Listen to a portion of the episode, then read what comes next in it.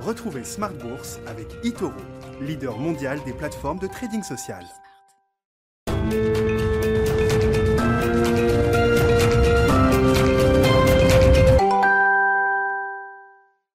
Et c'est reparti pour Smart Bourse, votre double dose quotidienne de marché en direct sur Bismart. Chaque jour à la mi-journée, 12h30, 13h. Et le soir, la grande édition, le grand digest de l'information économique, financière et boursière pendant une heure à partir de 18h30. Au sommaire de cette édition du soir, des marchés européens qui euh, s'en sortent bien pour cette première journée de la semaine, à commencer par euh, le CAC 40. Le CAC toujours plus haut, la bourse de Paris qui fait figure de marché fort en ce moment. Les marchés européens qui euh, notamment ont été tirés à la hausse par le secteur automobile aujourd'hui, un des secteurs gagnants du jour euh, en Europe. Et on notera que l'indice large, le stock 600, lui marque un, plus haut historique au-delà des 450 points. Le CAC 40 lui a marqué un nouveau plus haut depuis septembre 2000. On est monté au-delà de 6550 points au cours de cette séance. Séance positive à l'arrivée. Vous aurez le résumé dans un instant avec Nicolas Pagnès depuis la salle de marché de Bourse Direct. Parmi les gros sujets de, du jour et des prochains jours, la Banque Centrale Européenne qui se réunit ce jeudi. On aura également jeudi le chiffre d'inflation pour le mois de mai aux États-Unis, hein, qui sera la dernière grande statistique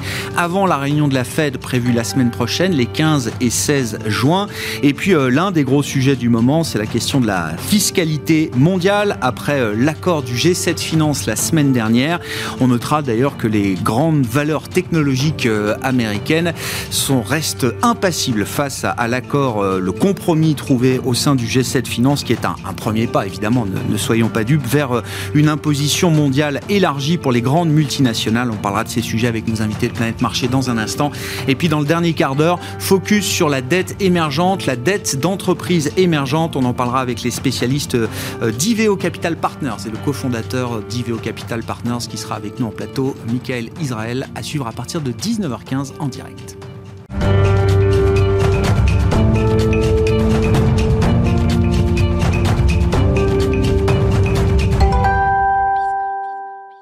Mais d'abord, tendance mon ami, le résumé chaque soir après la clôture des marchés en Europe de la séance du jour, c'est avec Nicolas Pagnès depuis la salle de marché de Bourse Direct, des marchés euh, dans le vert et le CAC notamment qui marque un nouveau plus haut depuis septembre 2000.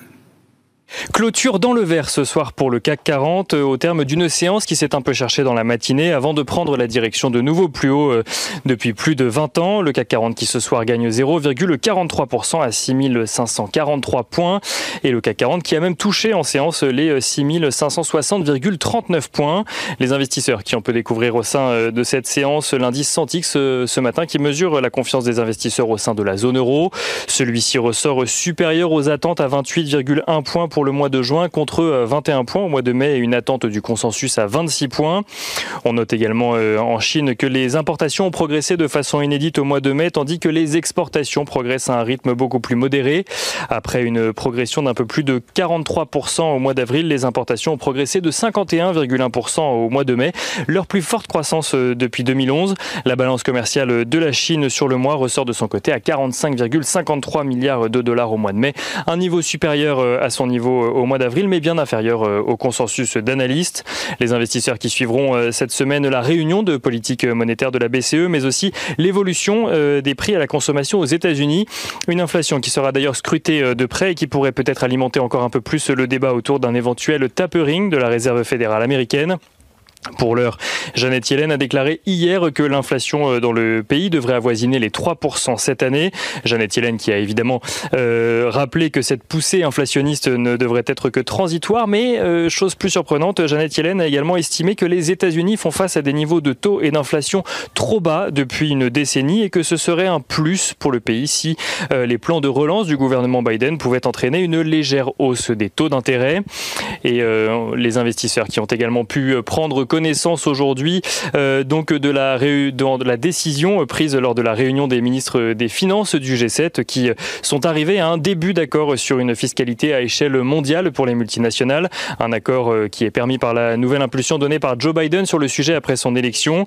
L'accord prévoit de mettre en place un taux d'imposition plancher pour les entreprises donc multinationales à un minimum de 15%, mais l'accord prévoit également que les entreprises payent leurs impôts dans les pays où elles vendent leurs produits et services. Une avancée pour contrer les grands groupes internationaux et notamment les GAFA qui peuvent parfois jouer des disparités d'imposition selon les pays. Et en contrepartie, justement, les taxes nationales mises en place jusqu'alors prendront fin. Les États-Unis estimant qu'elles visent, visent injustement les entreprises issues principalement de son territoire. Un accord qui doit à présent être entériné par les chefs d'État et de gouvernement du G7, puis par le G20 qui se tiendra lui en juillet. Du côté des valeurs à suivre à présent à la Bourse de Paris, on note que Stellantis est toujours bien orienté euh, ce soir. Stellantis qui gagne 1,7%. Stellantis qui est euh, cependant devancé par Unibail Rodamco Westfield qui signe la plus forte hausse du CAC 40 à 2,6%, tandis que Publicis suit euh, Stellantis, donc troisième plus forte hausse du CAC 40 ce soir à 1,5% de hausse. On note que les valeurs liées à la technologie recul dans le sillage de la décision du G7. ST Microelectronics qui perd 1,44% ce soir. On note d'ailleurs rapidement aux États-Unis que le Nasdaq évolue dans le rouge depuis l'ouverture. Retour à Paris, Michelin euh, bénéficie de son côté d'un relèvement de recommandations de la part d'UBS qui passe d'un objectif de cours de 140 euros à 150 euros, estimant que le groupe pourrait relever euh, ses prévisions pour 2021. Le titre Michelin qui a même touché un record aujourd'hui en séance à 133,3 euros. Michelin qui clôture ce soir en hausse de 1,42% et comme le secteur automobile est bien orienté dans son ensemble, regardons également Renault, Renault qui gagne ce soir près de 1%, 0,97% très exactement. Et on finit par l'agenda de la journée de demain. Demain, les investisseurs pourront suivre quelques statistiques au programme. Ils prendront connaissance de l'indice ZOO du climat économique en Allemagne, mais aussi en zone euro. Et ils prendront connaissance de la balance commerciale en France, mais aussi aux États-Unis pour le mois d'avril. Nicolas Pagnès en fil rouge avec nous tout au long de la journée depuis la salle de marché de Bourse Directe sur Bismart.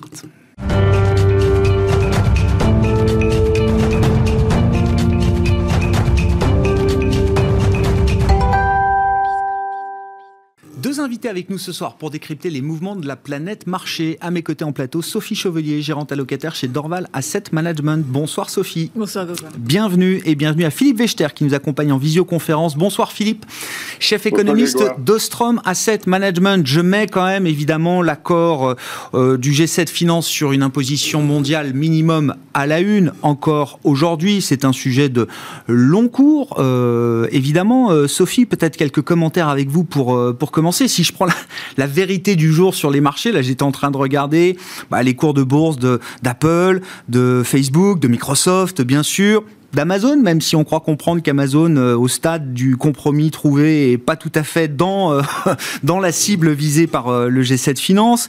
bon, tous ces titres ne font rien. C'est-à-dire qu'il n'y a pas de réaction de marché immédiate autour de ces grandes multinationales qu'on a tous en tête quand on parle d'une imposition mondiale minimum. Comment est-ce que vous appréhendez justement ce sujet, si c'est un, un, sujet d'horizon de, temps relativement long aujourd'hui? Alors, moi je trouve que c'est très encourageant ça me paraît euh, légitime.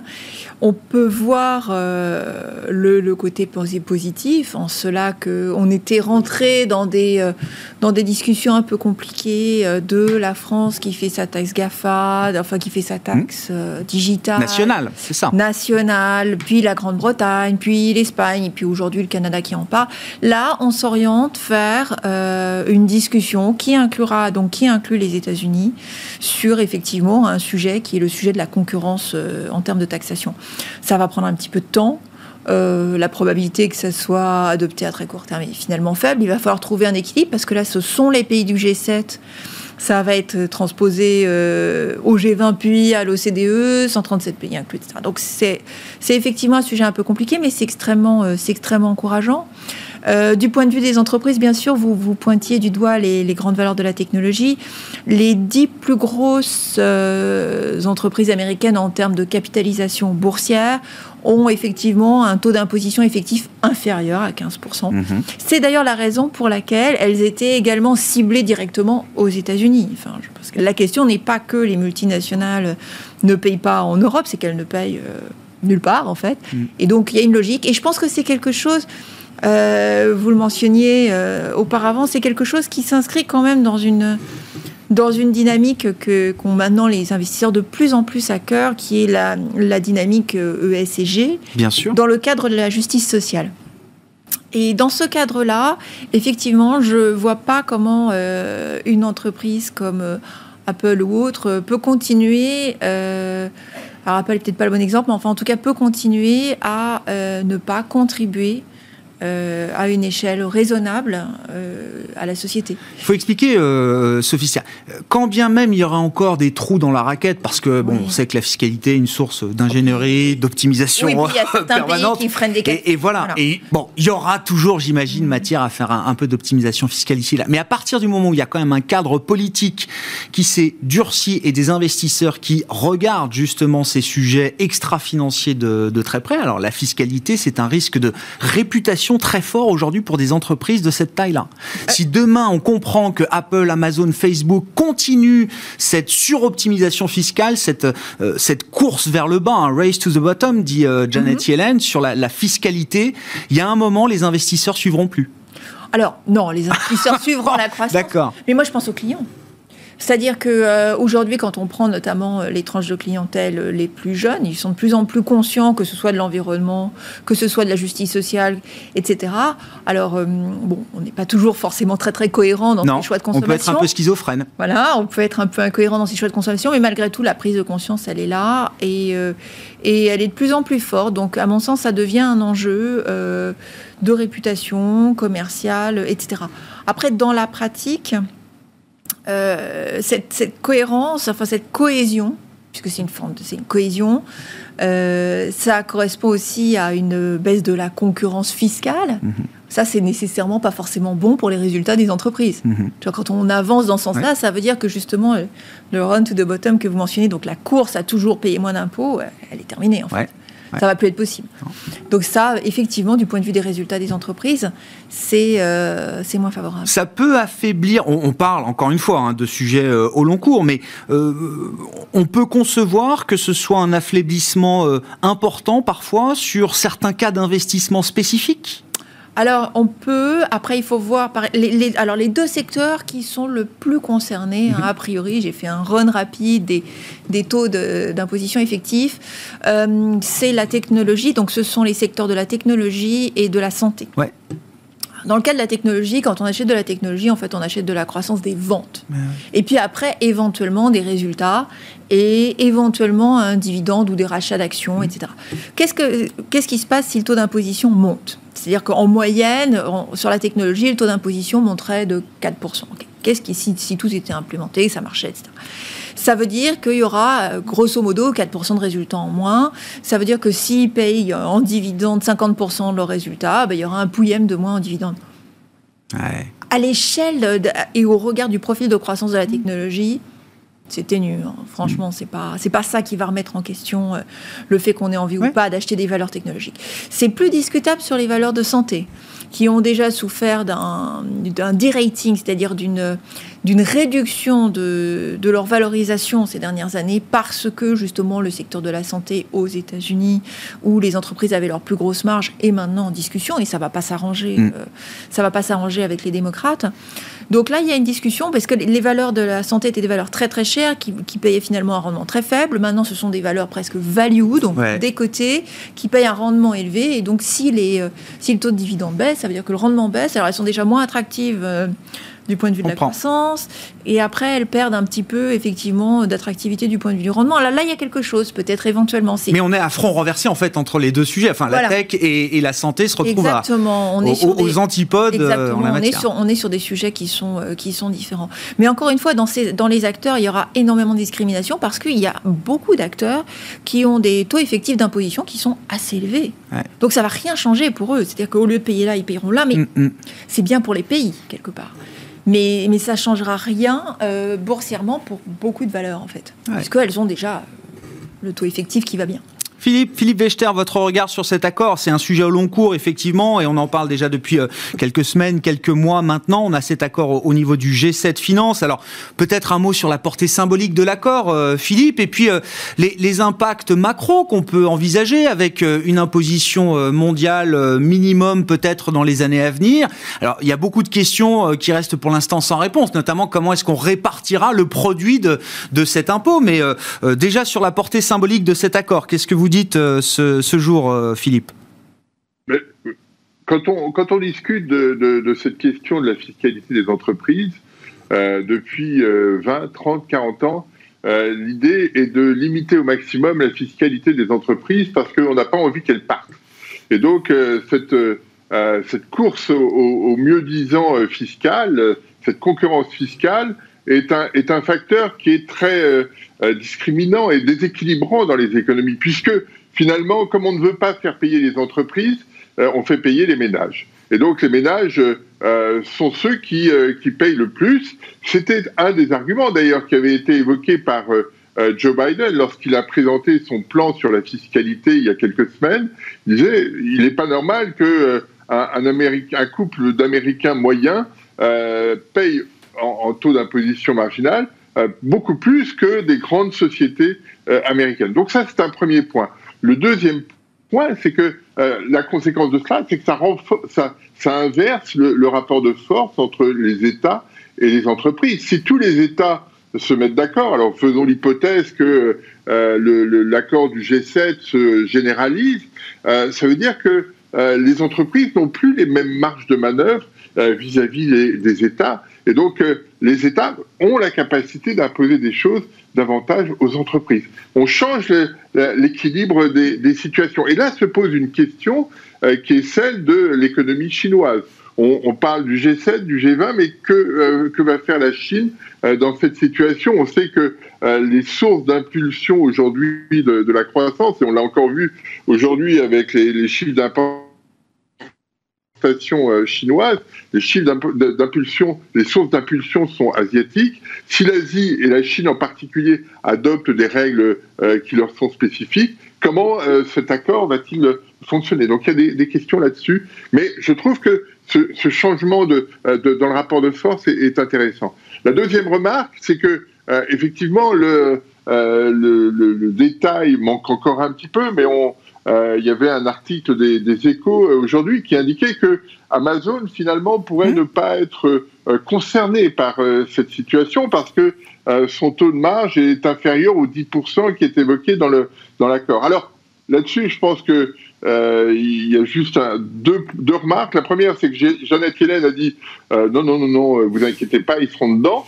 Et surtout, Joe Biden, quand il a présenté son plan sur la fiscalité, a euh, cité tout un tas d'entreprises américaines euh, qui ne payaient pas d'impôts. Et euh, il, a, il, a, dit il y a beaucoup d'entreprises américaines qui ne payent pas d'impôts. Il n'a cité qu'un seul nom, c'est Amazon. Hmm. Donc je ne pense qu'ils ne passeront pas à travers les mailles du filet. donc voilà, c'est ce point-là. Alors bien sûr, il y a encore beaucoup de choses à, à, faire. Il y a un point quand même qui va être extrêmement intéressant à suivre dans les prochains mois, au fur et à mesure que cet accord euh, sera euh, mis en place. C'est que euh, aujourd'hui, que font les, grandes entreprises en Europe, par exemple, les grandes entreprises américaines en Europe? Elles vont tous à, Dublin et elles, elles, mettent leur, leur, profit à Dublin pour bénéficier effectivement d'un taux d'imposition très faible en, Irlande. Alors ça, ça va changer parce que normalement, l'imposition sera fonction du lieu où aura lieu, le, où, sera fait le, chiffre d'affaires, et non pas le lieu où, où sont rapatriés les, profits. Ça change quand même pas mal les choses parce que euh, les entreprises euh, américaines sur la techno ne font pas tout leur chiffre d'affaires en Irlande. Donc il va y avoir un, changement d'équilibre euh, assez significatif qui va avoir une conséquence sur les chiffres de macroéconomique européens, c'est que depuis quelque temps, les, euh, les données irlandaises on, connaissent une volatilité absolument phénoménale, euh, juste liée à des phénomènes de rapatriement de capitaux. Donc ça, ça va disparaître. Mais surtout, surtout, les, euh, les entreprises américaines qui rapatrient leurs capitaux dans des paradis fiscaux utilisent ces, profits, enfin veulent limiter le, risque sur, ces, sur ce cash dont elles disposent, et donc elles, vont, elles achètent euh, des, euh, des T-bonds euh, sur dans, une ampleur considérable.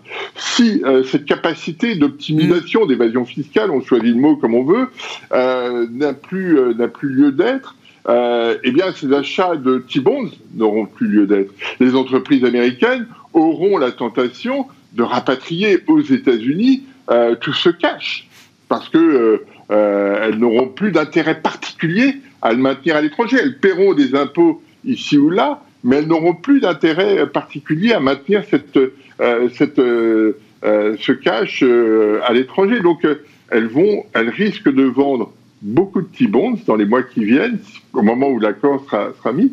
Et puis, elles, que vont-elles faire de ce cash qui sera rapatrié aux États-Unis? Le risque, c'est qu'elles fassent comme elles, elles, le font généralement depuis au moins une décennie, c'est qu'elles rachètent leurs actions.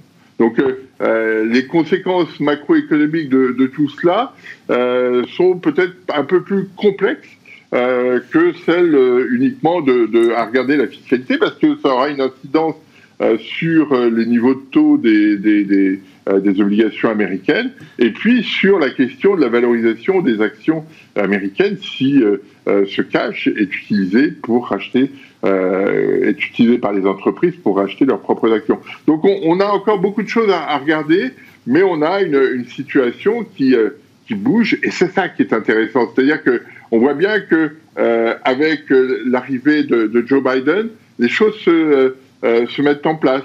Ce cadre assez global était discuté de longue date à l'OCDE, mais les Américains mettaient leur veto systématiquement. Là, le, le veto est levé, et donc euh, cette, euh, cette, situation, ce changement, cette, ce nouvel équilibre fiscal euh, peut se mettre en place et, euh, et, et on, on, rentre dans une logique euh, qui va être qui va être intéressante. D'autant plus que on va avoir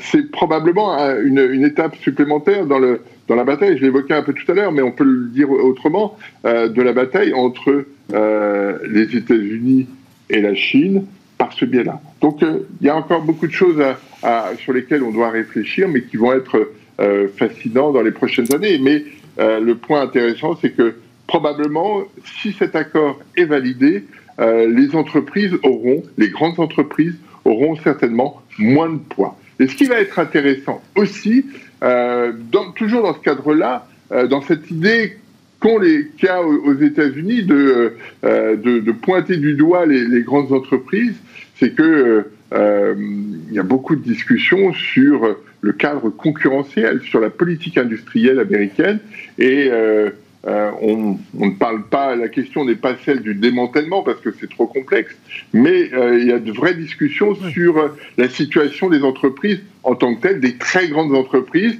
qui ont des situations de monopole euh, aux États-Unis et sur d'autres marchés. Et donc, il va y avoir une, un, un, équilibre qui va changer euh, si effectivement la politique industrielle américaine change, si la situation, euh, le cadre concurrentiel change aux États-Unis et si la fiscalité euh, évolue euh, en, phase avec euh, ce qui a été fait ce, ce week-end. Le dernier point, c'est que 15%, c'est peut-être pas assez. Oui, mais c'est un point de départ. Hein. Je crois que ça a été bien, euh, euh, bien dit par tout le monde au sein du, du G7 Finance, euh, que ce soit Bruno Le Maire ou, d'autres. Voilà, c'est un point de départ et on verra si on peut monter un petit peu ce, niveau d'imposition minimum souhaité par aujourd'hui le, le, G7 et on verra ce qu'il en est du G20, de l'OCDE ensuite et de ses, partenaires. Ce qui est intéressant, si je fais lien avec les marchés, Sophie, c'est que on voit bien, Philippe évoquait les, vents, la pression fiscale, la pression réglementaires euh, qui sont des vents contraires aujourd'hui pour les grandes valeurs technologiques américaines et chinoises. Euh, D'ailleurs, je ne sais pas s'il y a des questions de fiscalité spécifiques sur la tech chinoise, mais il y a des questions réglementaires. On voit bien d'ailleurs que ces segments de marché qui ont été ultra dominants, ultra leaders, le sont beaucoup moins depuis euh, plusieurs mois maintenant. Oui, il y, a, y, bon, y a plusieurs raisons, mais euh, effectivement, l'enjeu réglementaire et euh, l'enjeu de la concurrence, euh, quand on parle du, du marché américain, effectivement, revient sur, le, sur le devant de la scène. on parlait d'Amazon, enfin, Amazon était, était mentionné, et c'est vrai que la difficulté aux États-Unis, telle que la telles que les autorités de la, la, concurrence sont conçues, enfin en tout cas la législation est conçue, c'est que on était censé, c'était très difficile d'attaquer ces entreprises puisque euh, il fallait démontrer pour attaquer une entreprise sur les bases de la concurrence qu'elle faisait perdre du pouvoir d'achat aux gens. Or, dans un premier temps, effectivement, l'arrivée d'un Amazon, par exemple, a plutôt fait gagner du pouvoir d'achat. Euh, au ménage. Il y avait d'ailleurs, je me souviens, il y avait un indice des prix Amazon qui était une espèce de courbe continuellement déclinante. Mais c'est plus le cas. Euh, et, aujourd'hui, c'est vrai qu'on est en train de trouver euh, effectivement des axes. Mm. Euh, quand on parle d'un Amazon, vous savez que c'est une, une, entreprise qui a deux business concomitants, c'est-à-dire un business du, du, cloud, donc des data centers, etc. Amazon Web Services pour voilà Amazon Web AWS, Amazon Web Services qui fournit donc les clouds, alors le nuage. Et puis numéro un mondial. Hein. Voilà, le numéro. Et puis le e-commerce. Et, et, on sait aujourd'hui que effectivement Amazon ne gagne pas d'argent dans le e-commerce. Mais par contre, gagne des fortunes euh, chez, euh, chez AWS et parce qu'en fait, elle se, il se sert du e-commerce pour recruter des clients pour euh, son activité de cloud, ce qui lui permet, avec la surrentabilité de l'activité de cloud, de, entre guillemets, mettre en place des pratiques de dumping. Donc, de vente, notamment avec le système des livraisons, hein, en tout cas de faire de la livraison à perte, puisque voilà. Euh, donc c'est quelque chose que ne reconnaîtra jamais Amazon, mais c'est des sujets sur lesquels effectivement maintenant ils vont ils vont il y a des angles d'attaque peut-être Il y a des angles d'attaque qui apparaissent plus évidents maintenant que ce n'était le cas par le passé. Euh, aussi parce que cette, cet effet baisse de prix qu'on a eu pendant tous les débuts d'Amazon n'est plus réel. Donc le, consommateur ne, ne, bénéficie plus maintenant de, de ces effets-là. Petite euh, parenthèse, ou plutôt mm. euh, prolongeons la discussion, mais du côté de la tech chinoise, euh, mm. Sophie, parce que si on parle de, d'hypothèses sur la réglementation américaine, en Chine, c'est déjà une réalité beaucoup plus matérielle. est-ce que la Chine prend un coup d'avance justement en termes de réglementation de ces grandes entités technologiques, fintech ou autres? Est-ce que pour l'investisseur, ça veut dire que le plus dur est peut-être déjà derrière nous de ce point de vue-là, du point de vue de la, de la pression réglementaire, du resserrement réglementaire mhm. euh, chinois. Et après quelques mois de sous-performance, est-ce que pour l'investisseur, c'est déjà un terrain qui se dégage euh, un peu plus pour revenir peut-être sur ces marchés chinois qui sont eux aussi hein, très tournés vers la tech désormais, mhm. notamment quand on investit depuis l'international vers les marchés chinois. Dans le MSCI China. Le, alors, tactiquement, tactiquement, hein, J'aurais tendance à dire oui parce qu'on a eu une consolidation sur l'indice technologique euh, chinois où il y a toutes les grandes valeurs. Hein. On ne parle pas de micro-cap, on parle vraiment des Alibaba, Tencent, Baidu, etc. qui sont vraiment des, des leaders qui sont les équivalents hein, d'un Google, d'un Amazon, etc. Euh, on a eu une consolidation d'une vingtaine de pourcents mmh. sur une période de temps extrêmement courte.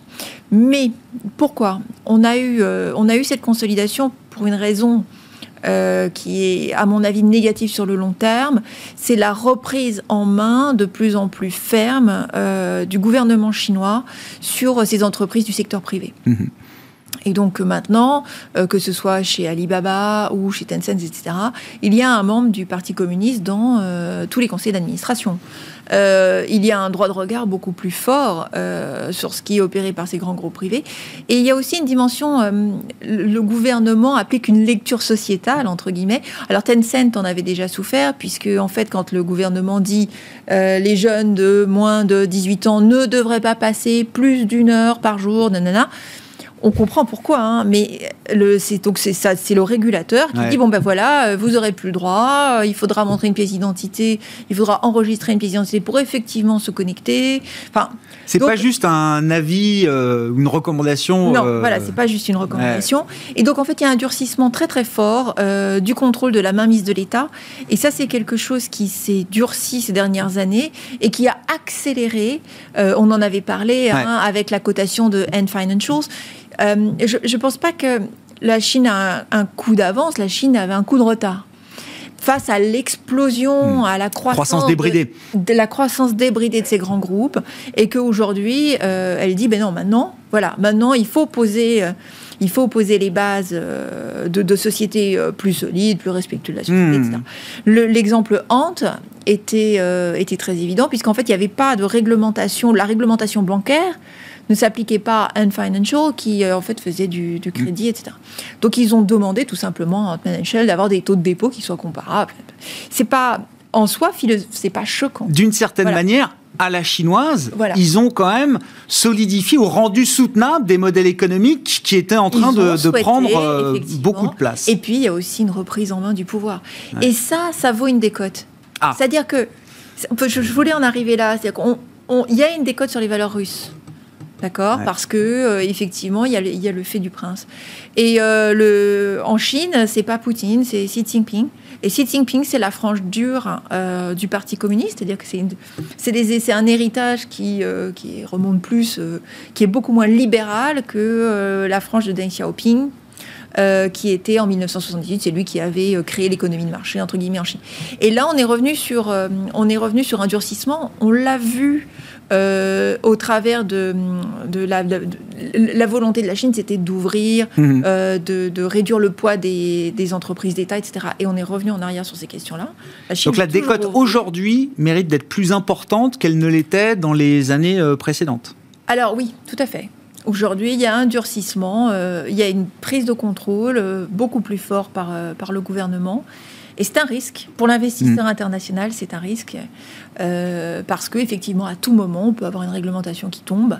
Euh, et, et quand, quand, une réglementation tombe, euh, l'entreprise n'est pas en mesure de contester. C'est comme ça. On, est habitué à la, au côté administré de l'économie chinoise, mais vous dites, on, est dans un moment plus dur que jamais de ce point de vue-là. Voilà, il y a eu un durcissement. il y a eu un durcissement et ça vaut une décote. Philippe, Philippe Wechter, je sais pas, on est parti sur la Chine. Si vous avez des commentaires euh, sur la Chine, euh, Philippe, avec grand plaisir. Je voulais ensuite qu'on dise un mot de l'enjeu de, la semaine autour de la, Banque Centrale Européenne. Philippe. Juste un mot sur la, sur la Chine. Hein. La, vraie question, c'est euh, aujourd'hui, si on investit sur une, entreprise chinoise, pas forcément les très grandes, mais est-ce que dans 10 ans, on est sûr de retrouver son capital? Et, la reprise en main politique euh, que, mentionnait Sophie euh, va dans ce sens. Et c'est ça euh, qui a changé ces dernières années, me semble-t-il, en, Chine. je voulais juste rajouter un point sur la question de la concurrence aux États-Unis. Je pense que les règles concurrentielles vont changer et parce que parce que les les, les, les personnes qui, qui s'en occupent euh, ont des idées euh, assez euh, précises sur, ce, sur le cadre concurrentiel dans lequel doit évoluer l'économie américaine. L'idée derrière est toute simple, c'est que on s'aperçoit que les grandes entreprises américaines qui font, qui font rêver, dont on parle, etc., en fait, ont une contribution très médiocre à la productivité américaine. D'abord parce que euh, bon, ce sont des, grands groupes, mais avec cette euh, capacité euh, à racheter tous ceux qui leur font de l'ombre hmm. ou qui potentiellement pourraient leur faire de l'ombre. Et donc, tout, prenons une, Google, rachète tous les Google qui, qui naissent et qui demain pourraient les remplacer. Et cette situation est quelque chose qui euh, qui est très pénalisant sur la productivité américaine. Et euh, c'est un enjeu majeur euh, pour la Maison Blanche aujourd'hui. L'enjeu fort pour, pour Biden et, à la Maison Blanche, pour Janet Yellen au, Trésor, c'est de faire de telle sorte que l'économie américaine retrouve une allure qui soit celle des années 50. Hein. On, a un peu cette lecture-là quand on, quand on lit Joe Biden. Il faut que l'Américain moyen euh, puisse être à nouveau fier de l'Amérique, etc. Enfin, tout le discours un petit peu euh, euh, habituel, malgré tout, sur, sur les, les, États-Unis. et donc, il est probable que ces, ces, grandes entreprises vont voir devant eux des changements de réglementation qui, qui permettront probablement de euh, de euh, redynamiser cette productivité. Et ça veut dire que euh, l'équilibre, là aussi, des, grandes entreprises va changer de façon importante. Et, de ce point de vue-là, si toutes les, tous les éléments qui ont été mis, qui ont été jetés par l'administration Biden prennent, prennent corps, on, on, aura dans trois ans et demi maintenant une économie qui aura probablement une tête très différente ah, de celle qu'on a, euh, a aujourd'hui. une décennie très différente pour les GAFAM de celle qu'on vient de, de, vivre. Donc, on, bah, on suivra ça évidemment euh, pas à pas. Sur la Banque Centrale Européenne, pour avancer un peu sur les sujets, euh, Philippe, quel est l'enjeu cette semaine pour la, la BCE qui, bah, qui laisse le goût quand même d'une communication un peu, un peu compliquée, un peu hésitante avec un, un programme d'urgence pandémique dont la date de fin a été fixée à mars 2022. Oui, enfin, il y, a deux choses sur la, sur la Banque Centrale Européenne. Euh, y a, la première chose, c'est que la Fed a annoncé qu'elle ferait peut-être du, du, tapering, c'est-à-dire qu'elle réduirait à un moment donné, dans le futur, peut-être en 2022, euh, ses achats d'actifs. Et il y a une, une espèce de transposition immédiate euh, de ce qui se passait aux États-Unis à l'Europe les choses ne sont pas tout à fait similaires aux États-Unis et en Europe.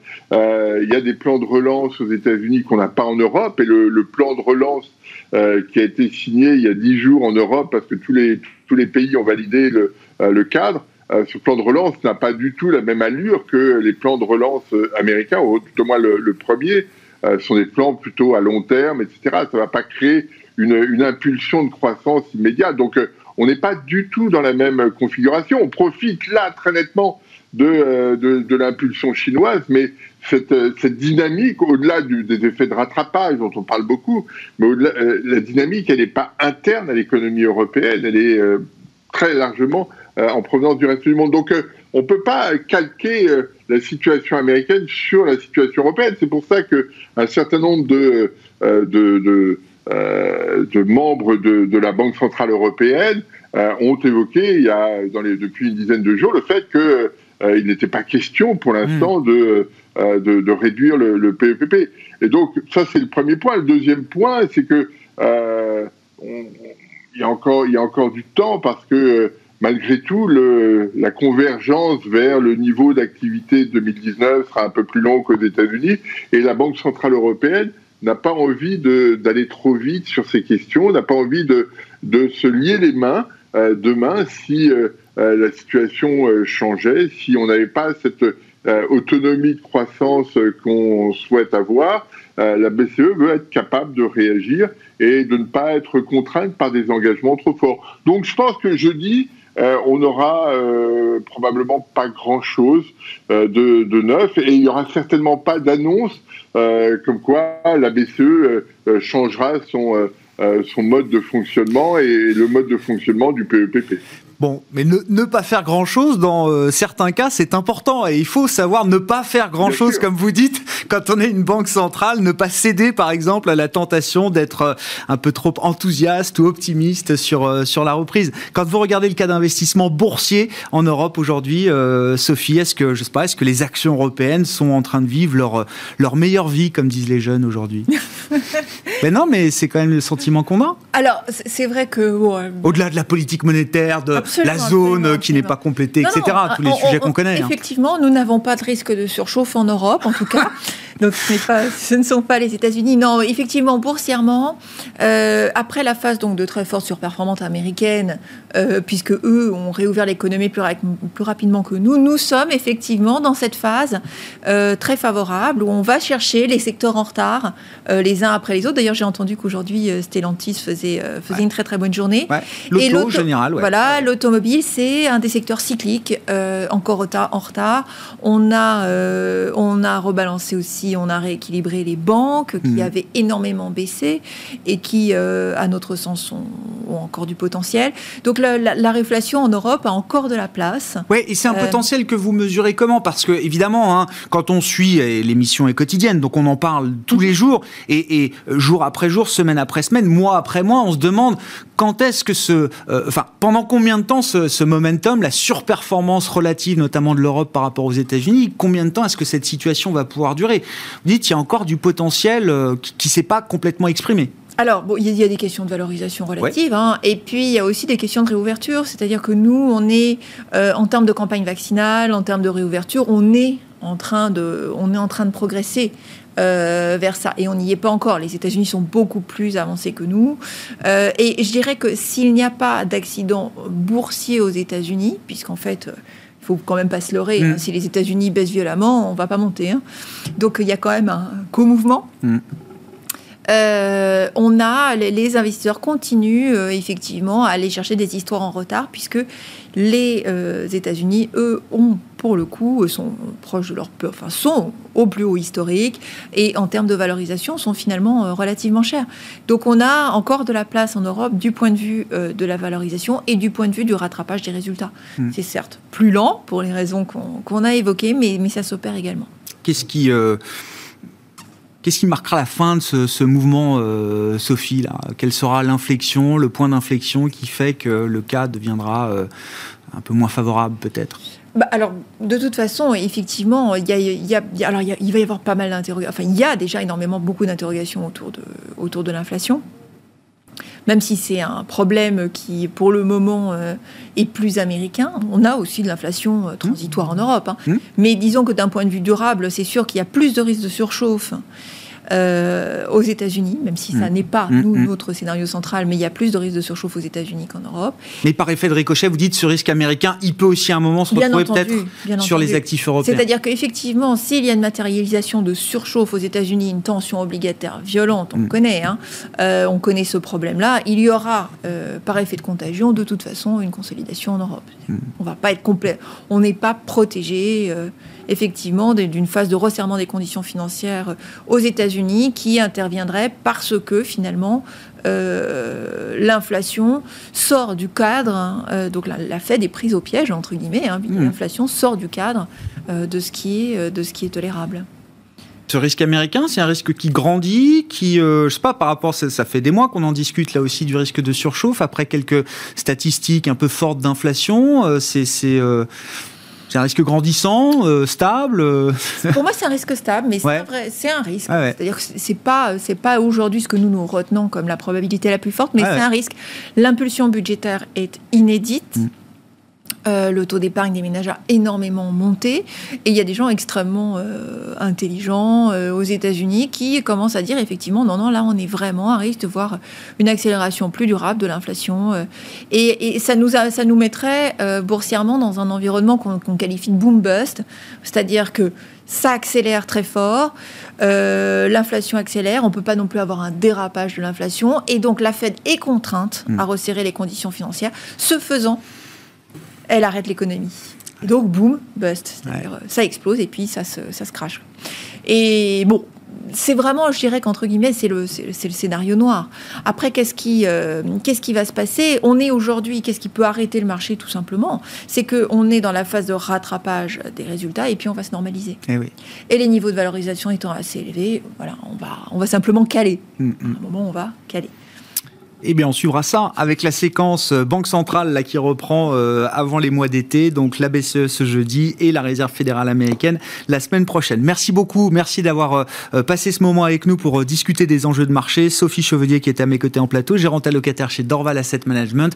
Et merci, beaucoup à Philippe, Philippe Vechter de nous avoir accompagnés à distance en visioconférence, chef économiste d'Ostrom Asset Management.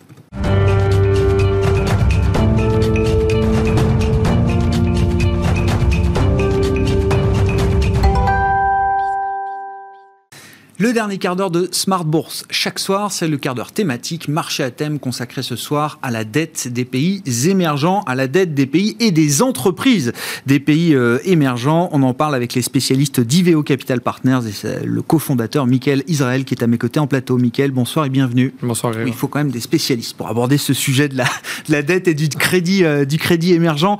Euh, on va y venir notamment sur, sur comment le marché est positionné aujourd'hui hein, sur la, la, la, question de la dette émergente. Mais euh, question très ouverte hein, sur la, macro, la big picture euh, macroéconomique euh, globale aujourd'hui. Quelle, évaluation vous faites à ce stade de cette reprise, alors désynchronisée, mais quand même assez forte quand on regarde les États-Unis, l'Europe demain? Bon, la, la, macro, elle est plutôt bonne. Hein. Des mm. années de reprise économique forte, c'est généralement bon pour les économies émergentes et, et, notamment pour les entreprises cycliques de ces pays. Euh, les matières premières sont, se tiennent très très bien ah d'ailleurs à ce sujet-là. Donc euh, euh, si on regarde au niveau macro, je dirais que la photo elle est plutôt positive et même dans le détail, enfin si vous voulez qu'on rentre un petit peu dans le détail, mais même dans le détail, je dirais point par point, les choses sont positives. Il y a eu l'inquiétude sur la remontée des taux US. Euh, mais en dehors de ça, euh, enfin, on peut développer sur. euh, Non, non, mais attendez, il faut en dire un mot. bon, la situation macro, ok, il n'y a pas pour vous, il n'y a pas de, il y a pas d'alerte.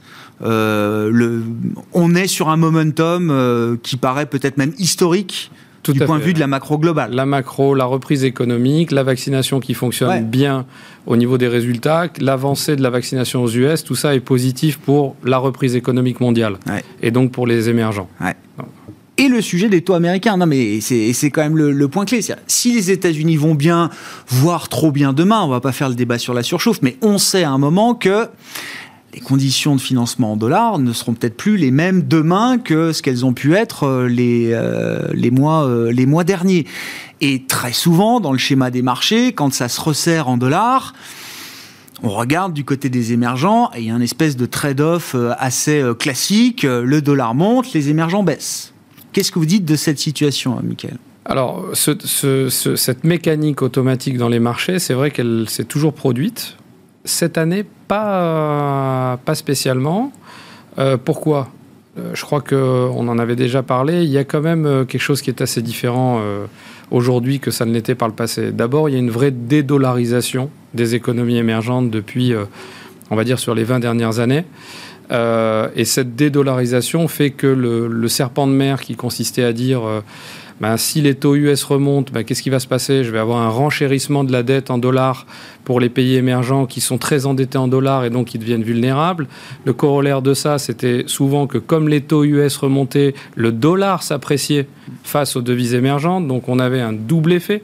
C'est-à-dire qu'on avait aussi ce- cette problématique de, de, de remboursement d'une dette externe avec euh, des revenus pour la partie des revenus locaux qui, qui se dévalorisaient. Donc euh, tout ça créait une forme de, pa- de panique parce qu'il y avait cette vulnérabilité euh, structurelle. Ça fait quand même assez longtemps maintenant qu'elle est, pour ne pas dire plus là, en tout cas elle est de moins en moins là, ça c'est une certitude. Et si on regarde aujourd'hui, on a fait un petit exercice pour regarder, comparer les situations. D'abord, euh, les situations des balances courantes aujourd'hui des pays émergents. Il y a toujours des exceptions hein, dans les pays émergents. Il y a toujours des pays qui ont ces vulnérabilités, mais dans l'ensemble, la, situation des balances courantes est très positive, mieux qu'en 2013.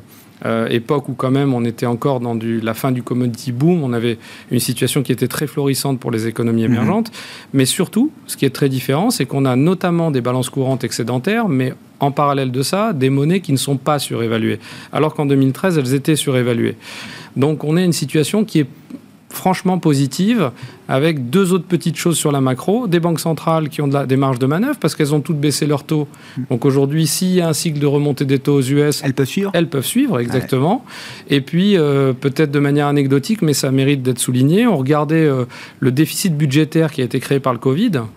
Euh, Aujourd'hui, à plus de 80%, il a été financé en devise locale dans les pays émergents. Donc, on n'est pas dans cette dépendance euh, massive au, au dollar. Eh, Vous dites beaucoup de ces pays émergents qui ont vécu des crises de change euh, régulièrement ces dernières années ont- ont fait leur devoir, ont appris à, à vivre différemment euh, avec moins de dollars. Est-ce que le marché a fait son travail par rapport à ça, euh, Michael Est-ce que le marché reconnaît que la situation est différente aujourd'hui du point de vue des émergents dans le contexte que vous décrivez? Ou est-ce que non, justement, le marché fonctionne encore avec un logiciel un peu daté? Non, moi je crois qu'il fait la différence euh, au regard des, des- des performances depuis le début de l'année. Il y a quand même eu euh, un vrai sujet d'inflation, un vrai sujet de remontée des taux. C'est pas un thème qui est pas du tout considéré par les marchés. Et sur le crédit, il n'y a pas eu de sell-off sur les émergents. Au contraire, les marchés primaires se sont super bien tenus. Euh, les rendements sont au plus bas. Je parle de- des rendements dans leur ensemble, je ne parle pas des spreads. Les rendements sont au plus bas. Euh, non, je pense que les marchés commencent vraiment aussi à faire la, la différence. Et les pays qui sont identifiés, les céréales, euh, voilà, ceux qui ont vraiment des problèmes de balance Les usual suspects. Exactement. Ceux-là, ils sont toujours un petit peu dans la tourmente quand il y a du stress sur la montée des taux, mais c'est pas la panique. hein. Ouais, et vous dites le, le marché regarde la, situation des émergents euh, euh, de manière beaucoup plus euh, apaisée. Est-ce que vous iriez jusqu'à dire que le marché est peut-être même entré dans quelque chose d'un peu complaisant? Est-ce que tout est dans les prix quand vous regardez les indicateurs de crédit sur les émergents, sur les entreprises émergentes? Non. Non, nous on trouve pas qu'il y a de la complaisance et d'ailleurs toujours pareil, on peut comparer avec ce qu'on voit sur les, les mêmes univers mais dans Ouais. les pays développés. On a encore des niveaux de valorisation. Donc pour nous, dans le crédit, les niveaux de valorisation, ça reste quand même surtout les spreads, les niveaux de spread. Il y a le rendement en absolu et puis l'écart par rapport à, euh, la référence sans risque. Hein. Exactement. Alors c'est vrai que les rendements en absolu, ça c'est important de le noter. que vous disiez. Ils sont faibles. Ils sont plus bas. Ils sont au plus bas, mais parce que la composante taux d'intérêt est au plus bas. Mais si on décompose sur la composante spread, on est euh, loin du plus bas. Le plus bas était autour des 300 BP de spread. On est plutôt autour des 450 euh, BP. Donc pour un indice qui reflète quoi? Le, crédit des grandes entreprises entreprises émergentes, c'est ça Alors, du high yield émergent. Du high yield émergent, ok. Dette au rendement émergent. Exactement. Donc, vous voyez, on n'est pas sur le plus bas. Euh, on est à peu près autour de la médiane historique. Donc il n'y a pas. Euh, c'est marrant, c'est toujours pareil. Il y a, sur les spreads, vous avez euh, les trois phases. Il y a la phase de dislocation mhm. où là vous êtes très bien payé pour le risque. Bon, après il y a la phase où les marchés sont risk-on complaisant, comme vous dites, mm. et là, vous êtes très mal payé pour le risque. Mm. Bon, ben là, on n'est ni, ni dans la dislocation, ah, ni, dans, le, ni dans, les, dans la complaisance. On est bien payé pour le risque. Et vous dites, redonnez-moi le spread là aujourd'hui euh, Autour euh, des 430, 450 sur le high yield. Par rapport à un plus bas qui a été autour, autour de, des 300. Autour de les chiffres que je vous donne, ça c'est important dans cet univers-là au cas particulier, c'est les chiffres des indices. Ce sont les chiffres des indices. Sauf que euh, les indices sont très peu représentatifs, ou en tout cas pas totalement représentatif, autour des à peu près 40% de couverture par rapport à ce qu'est vraiment l'univers. Donc il y, y, a beaucoup de choses hors indice qui se passe avec des opportunités certaines. Et donc derrière ces moyennes, qu'est-ce que ça veut dire, euh, Michael? Il y a une euh, forte euh, dispersion Tout le monde n'est pas autour des, alors ça aussi, c'est un point des moyennes de spread que vous citez Exactement. Alors ça, ça aussi, c'est un point intéressant, même si on regarde à l'intérieur des indices, c'est-à-dire hors l'univers qui est plus large, où là, il y a encore plus d'opportunités, mais même à l'intérieur des indices. Et toujours pareil, en comparaison avec les marchés développés.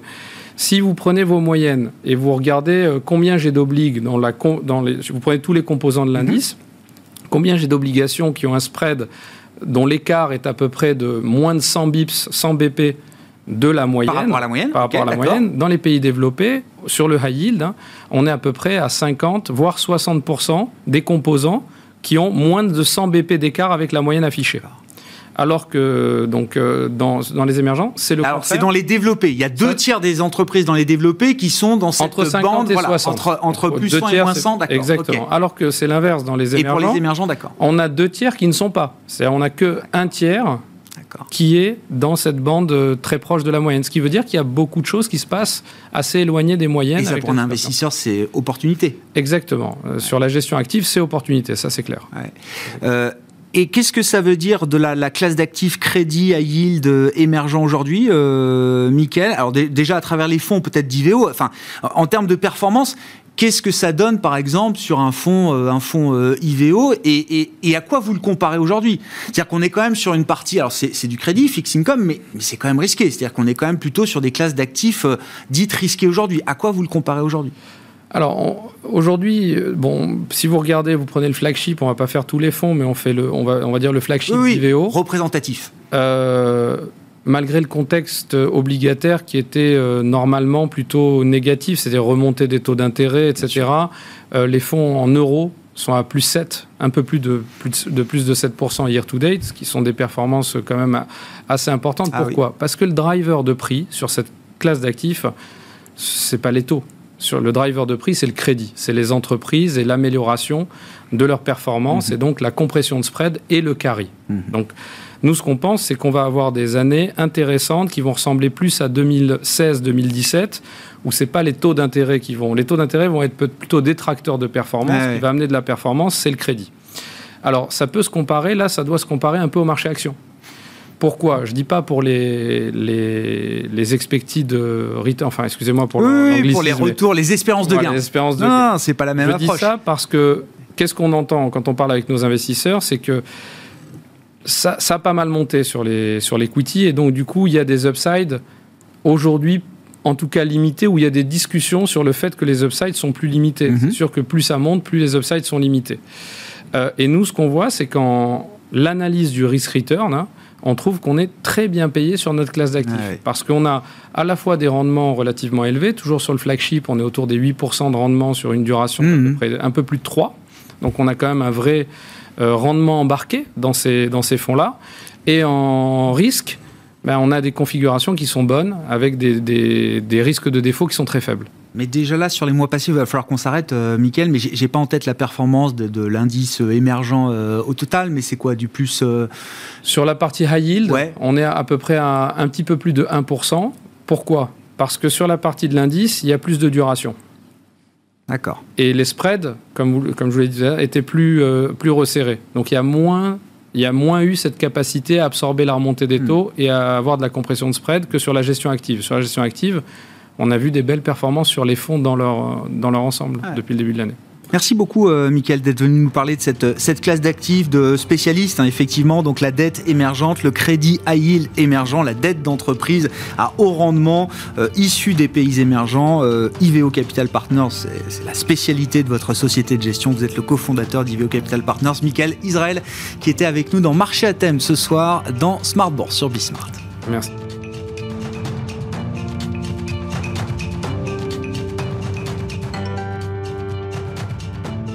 C'était Smart Bourse avec Itoro, leader mondial des plateformes de trading social.